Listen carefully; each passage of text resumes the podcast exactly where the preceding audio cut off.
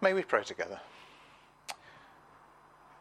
Father, as we come before your word this morning, we simply ask that you will be the one who will open it up to us.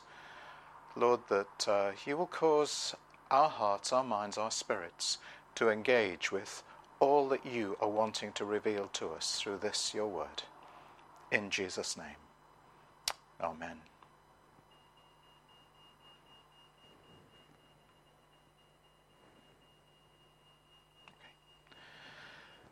A few weeks ago, we began to look at the two men in the Bible who are specifically given that amazing title, Friend of God. We started with Abraham and thought about what the Lord is looking for in his friends. This time we move on to consider Moses and to see more of how God works in the lives of his friends. But we need to paint in a bit of background.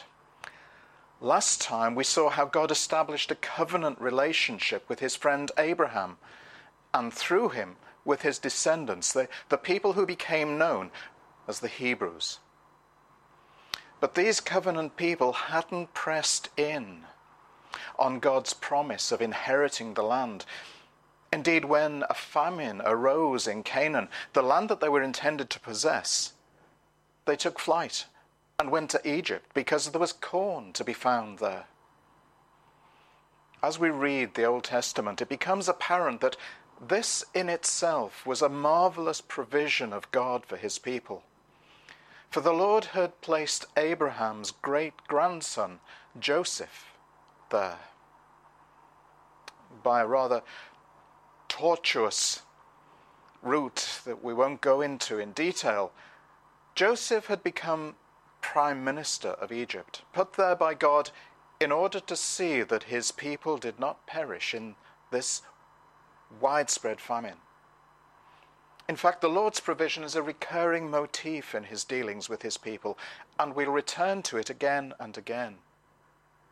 But Joseph, his brothers, and their families remained in Egypt even once the famine was ended.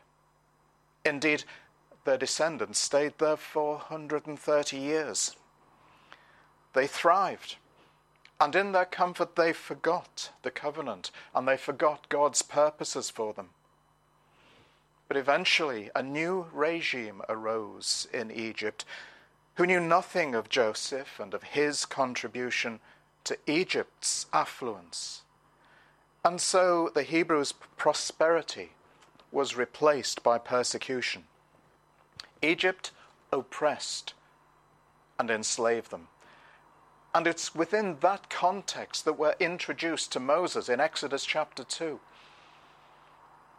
Because the Hebrew population had increased exponentially, the king of Egypt, Pharaoh, feared that they posed a threat to the security of his nations from within their own borders.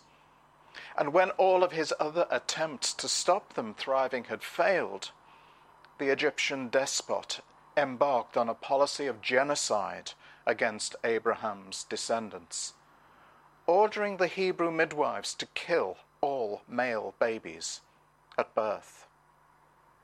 However, Moses' parents hid their newborn son in a waterproof basket amongst the bulrushes in the River Nile at a point where they knew that an Egyptian princess regularly bathed. Watched over by his mother Jochebed, the princess indeed drew this little boy out of the water and adopted him, and asked his own mother, who was pretending to be a nurse, what shall we call this little Hebrew baby that I drew out of the water? Jochebed replied, In our language, the word for draw out is Masha. And this is like your Egyptian word, Moshe. Pharaoh's daughter responded, Why, of course, and that's our word for son. So, as I'm adopting him, we'll call him that. So Moshe became his name. Although in English we use the, the, the, Greek form of his name with which we're all familiar, Moses. And that princess, by the way, also hired Moses' own mother to be his wet nurse. However, the events that we're going to look at together were still several decades in the future at this juncture. But it's important to understand that the Lord is still looking to the future of a people, his people, who had forgotten that they had settled for something far less than God's calling on their lives. So the Hebrews had forgotten their covenant relationship with God. But the Lord hadn't. However, He did allow their situation to get so bad that it would bring them to their senses and back to Him, reminding them of who they were and who He is, and of their absolute need of Him. So often, that's the way the Lord deals with his people when their testimony is, is more like a, a wistful memory of how things used to be, and indeed how things should be, rather than a vital and present reality. I suppose it's really a case of being cruel to be kind, and I would say that during one particularly challenging time in my own life, I had a taste of what that's like. And whilst the experience was really tough, it certainly reminded me of who I am, who He is, and how much I needed Him. The comforting thing for us to see here, as being typical of the Lord's grace, is that when the people of God turned back to Him and called out to Him, He acted to save them. And so often in the Bible, God's way of acting is to choose His own man and to send him in. And in Exodus chapters 3 through 7, we have those chapters where God deals with the one he has chosen Moses, the man who becomes the friend of God. However, this man Moses is shown in these chapters to be a most fluctuating person. He's up and he's down. He's up and he's down in chapters 3 and 4, we see his great uncertainties. He doesn't know whether he'll be able to go. After all, who is he to go? He doesn't know what to say. He doesn't think they'll listen to him, and if push comes to shove, he doesn't even know how to speak. Utterly uncertain. But in Exodus chapter 5 and verse 1, you really wouldn't think that there was anything uncertain about him at all. Moses and Aaron went marching in to Pharaoh and said, Thus says the Lord, the God of Israel, let my people go. No one had spoken to Pharaoh like that, ever.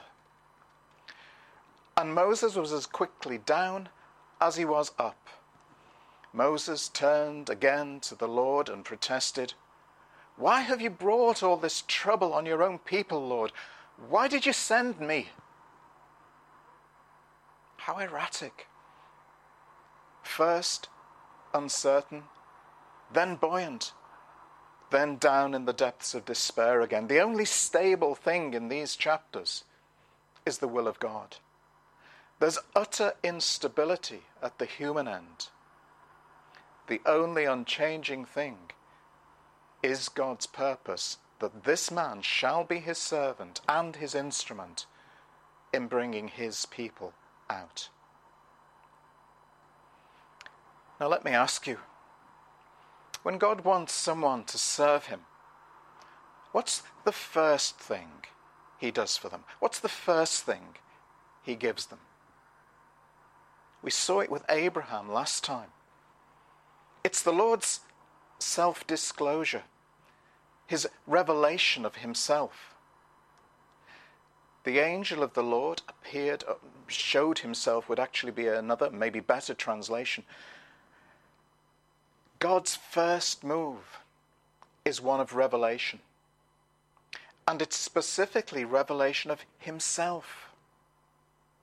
Notice that later God will show Moses the need of the people in verse 7. I've seen the affliction of my people and have heard their cry because of their taskmasters. I know their sufferings. But that comes later. Even later, still in verse 9, the Lord will reveal to Moses his mission in life. I have seen the oppression with which the Egyptians oppress them, so come. I will send you. But you see, Moses' career in Egypt is based on neither his awareness of the needs of the people, nor on a strong sense of destiny.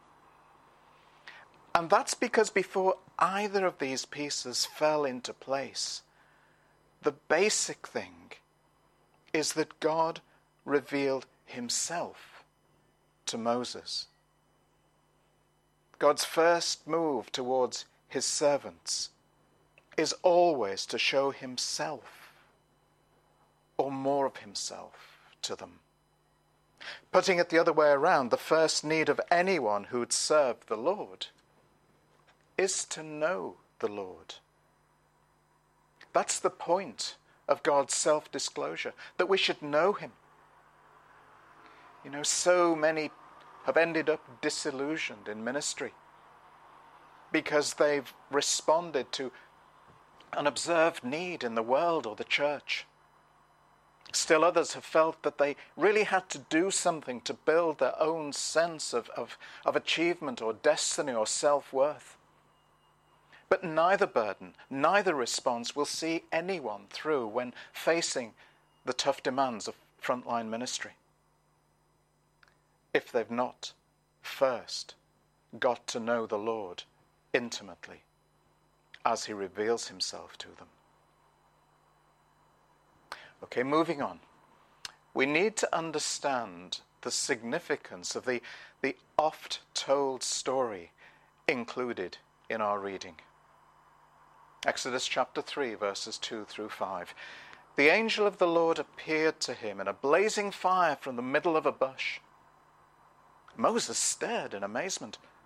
Though the bush was engulfed in flames, it didn't burn up. This is amazing, Moses said to himself. Why isn't that bush burning up? I must go and see it. When the Lord saw Moses coming closer to take a further look, God called to him from the middle of the bush, Moses, Moses. Here am I, Moses replied. Don't come any closer, the Lord warned. Take off your sandals, for you're standing on holy ground. Now, clearly, the first thing we see is the Lord showing himself as the Holy One, the unapproachable One, but actually, that's neither the only nor indeed the most important aspect of the Lord's self disclosure here. There are three parts to God's self revelation. And actually, the second part carries the deepest meaning and the greatest significance. This flame of fire from the middle of a bush reveals God as the living God you know, we talk about the burning bush, but the story tells us that the bush did no such thing. It was the flame that burned. There is no flame known to man that burns without fuel to feed on. Every flame needs a source of fuel, but not here. This flame had life in and of itself. And so God was showing himself to Moses not simply as the living God, but as the God who has life in and of himself. Please notice that the third aspect of God's self disclosure here is that the holy, living God also showed himself not as distant and remote in his heaven somewhere, but as being here with us too. In the middle of a bush. Those are the three strands in this simple but dramatic visual revelation of God His holiness, His life, and, and His closeness or His, his indwelling the first strand, the holiness of God, becomes the major emphasis of the whole revelation of God to his people through Moses and the first five books of the scriptures, the books of Moses. But the second, God's revealing of himself as the living God, was the most necessary aspect right there and then for Moses, bringing reassurance to a trembling servant I am the living one, is going to be the basis on which God constantly assures his servant Moses. And then the third aspect, that of God as the indwelling God, the, the God who comes right down into our situation, indeed, right into our very selves. That's an astonishing foreshadowing of all that God intends to do later in His Son and by His Spirit. So let me restate it. In this incident of the bush, we have a threefold revelation of God the one who is holy, the one who is living, and the one who is with us or in us.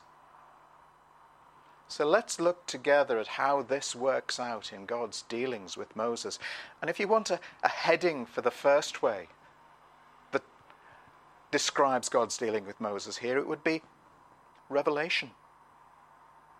Because for Moses, indeed for any whom the Lord calls into the service of his kingdom, including ourselves, God's first provision is that of revelation, of, of, of sharing, of impartation.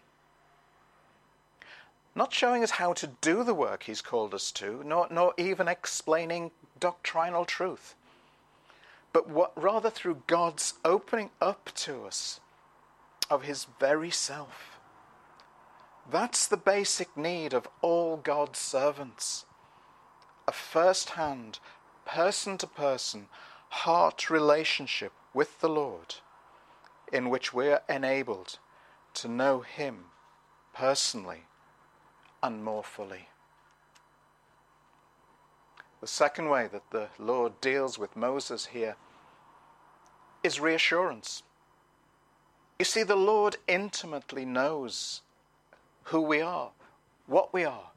He knows our weakness, He knows our lack of confidence.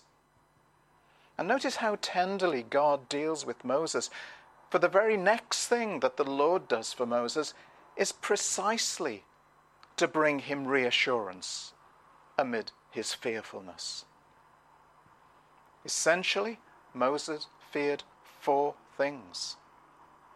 First of all, he feared inadequacy. Exodus chapter 3, verse 11 Who am I that I should go? Moses felt inadequate. Actually, that's no bad thing in anyone seeking to do anything in the Lord's name. Then look at Exodus chapter 3 and verse 13. If I come to the people of Israel and say to them, The God of your fathers has sent me to you, and they ask me, What's his name? What shall I say? So, secondly, Moses was afraid of ignorance. That when cross examined, he wouldn't have an answer, he wouldn't know what to say. And then Moses states his third anxiety in Exodus chapter 4 and verse 1. Moses answered, They won't believe me. He feared ineffectiveness. He dreaded that if he went to Egypt and said what God wanted him to say, he'd find that the Hebrews just wouldn't believe him or his words. He was afraid of being ineffective. And then in Exodus chapter 4 and verse 10, I don't normally go for alliteration, but the fourth of his worries is incoherence. Lord, I'm not eloquent. I just can't put two words together. Even if you tell me what to say, I'll mess up. I'm not a man of words, I'm incoherent.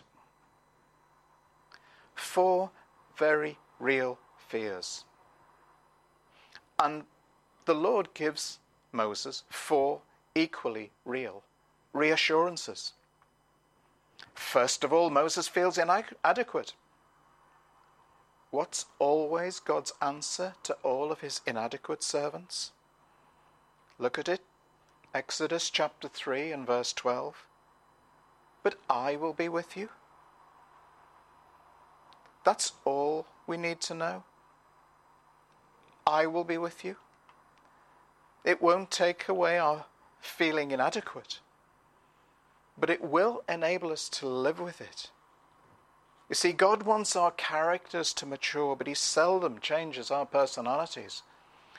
Just read the opening chapter of the book of Jeremiah, and you'll see what I mean. Not meaning to be flippant, but people could hardly hear a word of his prophecy for the noise of his teeth chattering nervously. And it never changed throughout his ministry. Yet God simply gave him the same promise I'll be with you. You'll be all right, Jeremiah. I'm at your side. And Jeremiah learned he could live with his fear by relying on God, who'd promised his personal presence. And so it was for Moses, and so it is for us. And then, secondly, God met ignorance with teaching. Exodus chapter 3 and verse 14 God said to Moses, I am who I am. Say this to the people of Israel I am has sent me to you. Then, verse 15 God also said to Moses, Say this, the Lord, the God of your fathers. Spelling it out, answering ignorance with teaching. And then, thirdly, in Exodus chapter 4 and verse 1, Moses' dread of ineffectiveness is countered by God's gift of authority. He gives Moses signs that have the power to convince. And the purpose of these signs was to give authority and authenticity to a man who, whose words otherwise would not have been effective. Notice Exodus 4 and verse 21. The Lord expressly reminds Moses where this authority comes from. When you go back to Egypt, see that you do before Pharaoh all the miracles which I have put into your power. So Moses' fear of being ineffective is met by God's gift of authority and, and signs following. His words will carry authority, and the wonders will confirm them. And again, just as it was for Moses, so it is for us. We declare the Lord's inspired word, and He lends His authority, and His works of power follow in confirmation. And finally, Moses feared incoherence. Exodus chapter 4 and verse 10. Oh, my Lord, I'm not eloquent. And the Lord replied in verse 11 Who made man's mouth? God promises to be the one who would undertake for Moses, with a gentle reminder that he is our creator and our sustainer. Many years ago, there was a lady preacher who began her message by giving Exodus chapter 3, verse 14, as her text. And she was reading from the Authorized Version, the King James Version I am that I am. And in essence, her message was You'll face many kinds of crisis in your life. And then she gave various examples of the difficulties that people might face. And then she said, I want to tell you that in whatever condition you find yourself, whatever need you feel, whatever it is that you think will meet your need, God will come to you and He will say, I am that I am. Now, Nothing could be further from the Hebrew. or nearer the truth. That's exactly what God was revealing to Moses. Exactly, to a T. The Lord said to Moses, You've given me a list of four things, four problems, four crises that you're not going to be able to live through. Now look at me. Because I'm the answer to your four problems. And I will be with you. Okay, we've seen the Lord preparing the man who'd become his friend with revelation and then with reassurance. And if you want a heading for this third aspect, I would probably call it fatherly care. Because I want us to see the Father's heart towards him. Exodus chapter 4 and verse 18 The Lord prepares his servant for the coming conflict with his fatherly care. There's a lovely picture in Exodus chapter 4 of how God broods over Moses. Moses goes to his father in law and asks his permission to go back to Egypt, which Jethro gives him. Then in verse 19, the Lord said to Moses in Midian, Go back to Egypt. You see, the Lord didn't leave him to his own devices to work out what he was supposed to do. He came to prompt him into the way of obedience.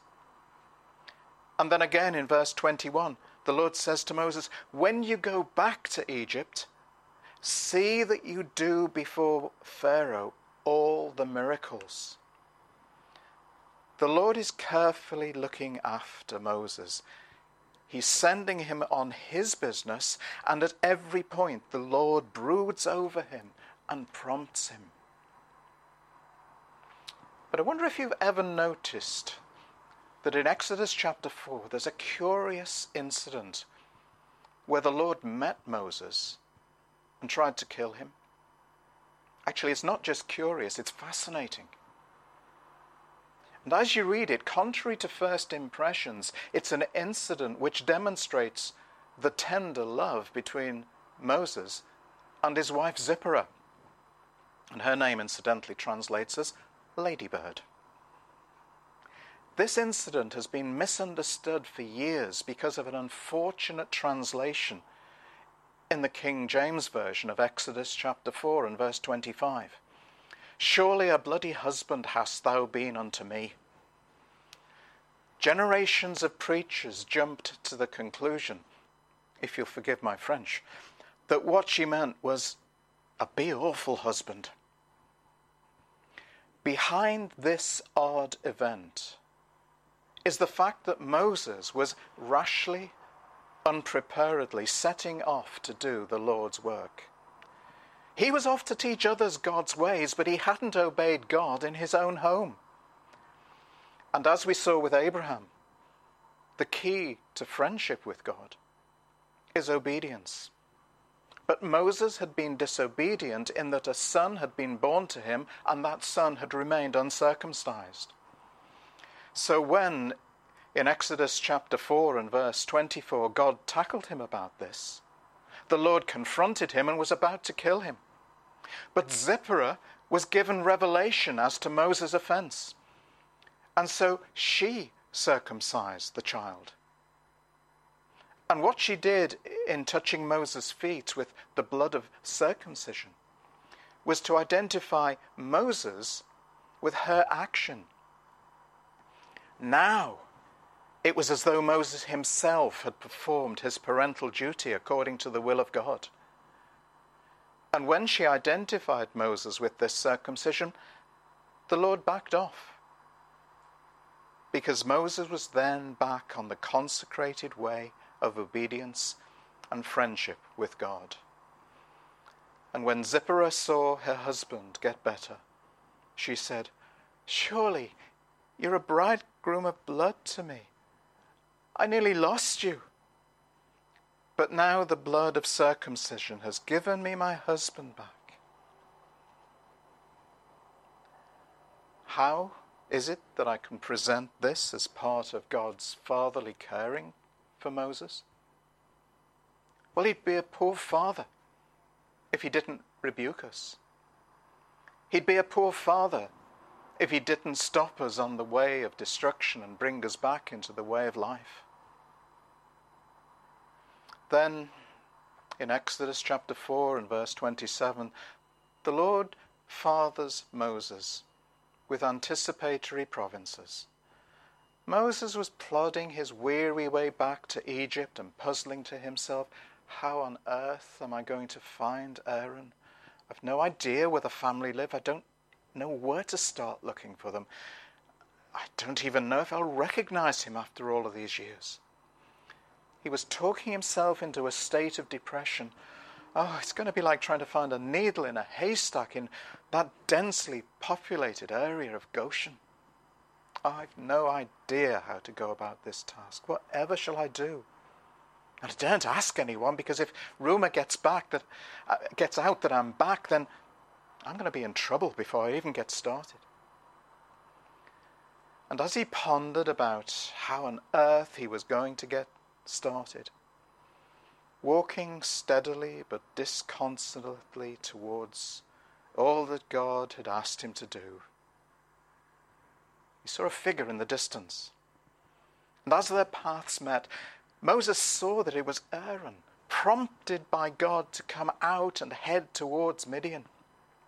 What a thrill it must have been to Moses. What an encouragement to see how God cares for him and encourages him by his providence. You see, God had been working in the land of Egypt long before Moses got there. He'd been preparing the way. And Moses, already advanced in years, was about to embark upon his life's work and it was certainly no afterthought on God's part.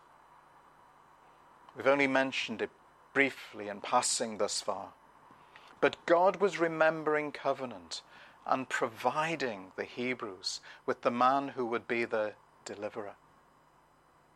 You know, today when we use the word provide, we focus on, on the supplying something aspect of it. And sure, that's included, but the fundamental meaning of provide is to see ahead. Thus, providence in the Bible is essentially the foreseeing of a need, coupled with the supply of what is needed.